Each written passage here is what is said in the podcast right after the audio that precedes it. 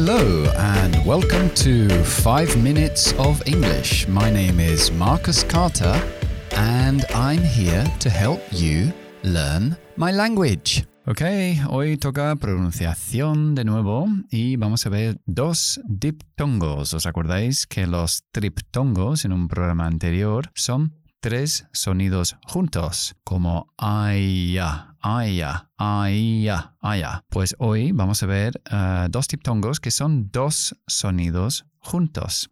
Quizás un poco más fácil, pero he elegido dos que veo muchísimo en el aula que no se pronuncian bien y que cuando se pronuncian bien como transforma bastante el sonido de tu, de tu inglés. Vale, el primero es ow, ow. Fonéticamente es como una A y una U. A, U, A, U. Entonces tienes que abrir mucho la boca para la primera parte.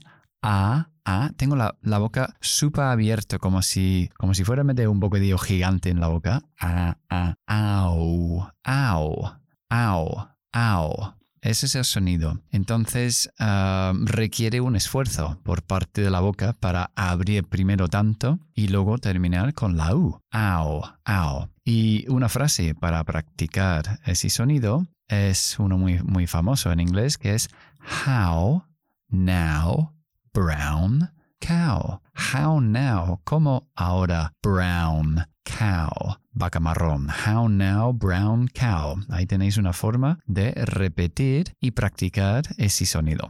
How now brown cow. Bien, el siguiente sonido es O. O. Yo con mis alumnos le llamo a este sonido el sonido de la reina, de la reina de Inglaterra, porque es como muy refinada. Cuanto más O le metes más U, le pones al final O, más mm, aristocrático suenas. Entonces eh, se empieza con el sonido schwa, a, a, y luego la U, U, O, a, U, O, O. Y por una frase, por ejemplo, podemos decir, oh, no, don't go so slow.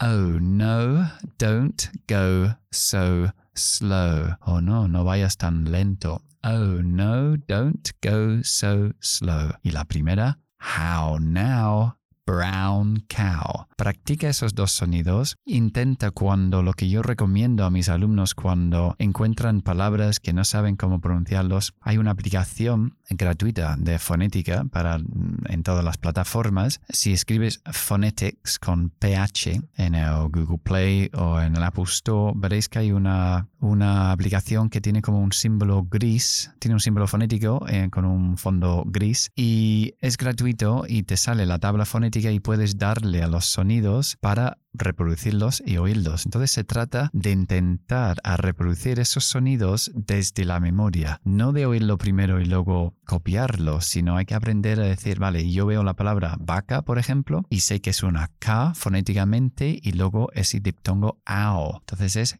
cow. Y así cuando yo veo una palabra nueva que no, no conozco, sé cómo aislar los sonidos y pronunciarlo a, a la perfección realmente. Y para implantar estos nuevos sonidos en tu discurso día a día se tarda tiempo, pero es como todo, es la práctica. Empiezas a practicarlo y poco a poco te hará saliendo un poco mejor. Ok, el idioma del día es to rub shoulders with, que es frotar hombros con. En castellano se traduce a codearse, ¿no? De, de, de juntarse con. Por ejemplo, podemos decir, um, Why don't you ask David about a job?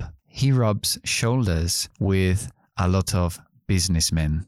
¿Por qué no preguntas a David por un trabajo? Él se codea con muchos hombres de negocios. Why don't you ask David for a job? He rubs shoulders with lots of businessmen. Ok, eso es todo por hoy. Nos veremos en Instagram. Recuerda que es Carter School of English, no mi nombre Marcus Carter, sino Carter School of English. Y ahí pues publico siempre las notas del programa y otras cosas también me gusta poner también para ayudaros a aprender este idioma. Ok, I'll see you soon. I hope you enjoyed the program. Bye bye.